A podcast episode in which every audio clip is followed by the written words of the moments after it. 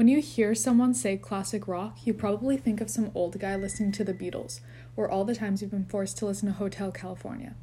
The belief that classic rock is boring and for old people typically discourages younger people from exploring the genre, despite it being so diverse. The most popular classic rock artists, according to UltimateClassicRock.com, are the Beatles, the Rolling Stones, Led Zeppelin, Jimi Hendrix, and Pink Floyd. I'm sure you've probably heard of all of these artists, most likely through family or just hearing stuff through the radio. Before I started listening to classic rock, I would think of titles like Stairway to Heaven, Bohemian Rhapsody, Yellow Submarine, and Don't Stop Believing. All these songs are songs I had heard my entire life, and they ended up boring me to no end, making me resent the genre of classic rock. It wasn't until a friend of mine introduced me to Pink Floyd that I started to explore the genre. Like most people, my introduction to the band was through their album The Wall. It was one of the first concept albums that I had ever listened to, which is an album that has one theme that is explored throughout the entire album. Often, a concept album can be telling a story through lyrics. Other times, they can be diving into an idea, something like the depths of human consciousness. More rarely, a concept album can be an exploration on a musical theme. But I'm not standing in front of you to talk about classic rock. I just want to focus on Pink Floyd for today. More specifically, I want to compare their most famous album and what I believe should deserve to be their best album, and why you should give them a listen. So, Pink Floyd is an English rock band that was formed in 1964. They're famous for albums like The Wall, Dark Side of the Moon, and Wish You Were Here. Altogether, the band has released 15 studio albums and gone through a few different phases. They started off sounding very 60s, almost comparable to the Beatles. Then they transitioned into extremely experimental psychedelic rock and after the psychedelic phase, they started to focus on storytelling concept albums, and then finally ended with albums that kind of just feel like a group of old men reminiscing on the good old days. The Wall is Pink Floyd's 11th and most successful album. Its debut was 1979, the peak of their concept album phase, and it was an instant hit. There are a few tracks like Another Brick in the Wall Part 2 and Comfortably Numb that stuck out from the album and made their way to be universal hits. The Wall is a concept album following the story of a character named Pink, who is loosely inspired by all the members of Pink Floyd.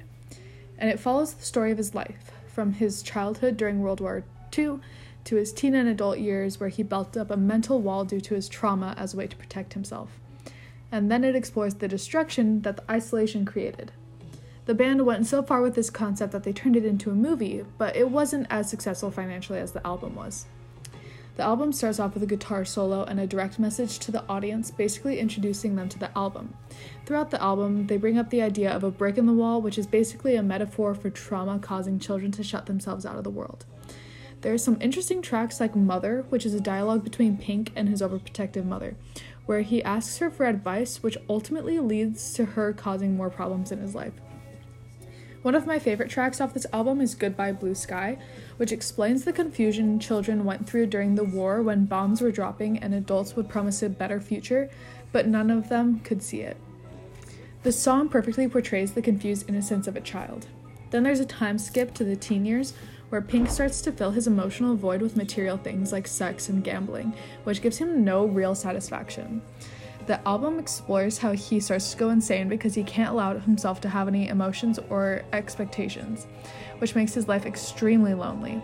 After his psychotic break in Don't Leave Me Now, Pink has a wall down and starts to explore life again, but he's just met with loneliness. However, I think The Wall is one of Pink Floyd's worst albums. And usually, when I tell people this, they think that I dislike the album, which isn't necessarily true.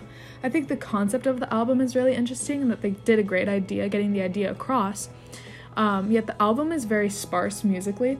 Pink Floyd is like super famous for elaborate musicality, yet this album feels bare at times, and the lyrics are even straightforward, lacking their typical poetic language. There are very few times when their true talent makes an appearance, like in the song Young Lust and the opening track In the Flesh. The rest of the album is full of ambient noise, like airplane noises, muffled conversation with repetitive drum and bass lines. The album, at least for me, is not enjoyable to listen to. It is interesting and fun to analyze, but not something I would ever put on for my own enjoyment. I personally believe the peak of Pink Floyd's musical talent was best shown in their sixth studio album, Meddle. The album was released in 1971 and didn't have as much as a widespread influence as The Wall, but it instead turned out to be more of a fan favorite. The album doesn't explore a set concept, but there are some that theorize it focuses on the lightheartedness of summer and love. The album is incredibly musically complex. Meddle begins, begins with a fully instrumental song uh, called One of Those Days, One of These Days. But then there's uh, ambient sounds of wind and a gradual build ending off in chaos. The album is super aware of when listeners will become uncomfortable, so in response to the dissonance created at the end of one of these days, the next track resolves any discomfort that may have built up in the listener's ears in A Pillow of Winds, which is uh, acoustic guitar with really sweet vocals. Um, they do this throughout the entire album, relying on the soft sound of acoustic guitar accompanied by keyboard solos and vocals. The album has gorgeous and poetic lyrics that accurately communicate the feelings they are trying to express. A prime example is in the song The Pillow of Winds, where they say, a cloud of eider down draws, draws around me, softening the sound. Sleepy time, and I lie with my love by my side, and she's breathing low, which lays out the scene super clearly.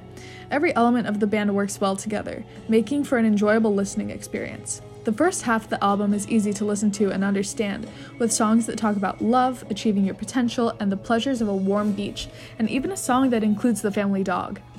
The peak of this album, though, is the closing track, Echoes, a 23 minute long masterpiece, which I happen to be playing in the background while I'm giving the speech. Uh, the first few minutes of this song is repetitive ping noise with no obvious tempo.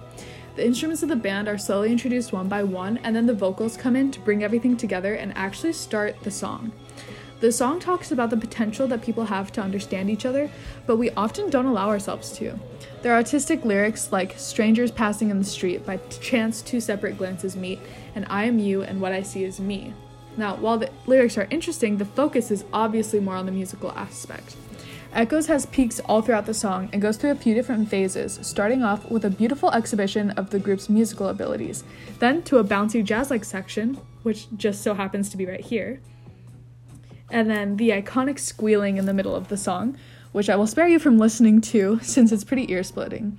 Although the song has its strange moments, the group is just so good at what they do uh, that a song is not ruined by dissonance. The song transitions back into the first phase towards the end and then finishes on a gorgeous blend of themes introduced earlier throughout the song. I could talk forever about the way that Meddle makes me feel and how it paved the way for so many other bands, but I don't have the time to go into it. In my opinion, it really showcases the extent of Pink Floyd's musical knowledge and their artistic use of language. While The Wall has a nice message and an interesting storyline, it functions better as a film. Meddle blows it out of the water in every musical aspect and deserves more recognition from the public.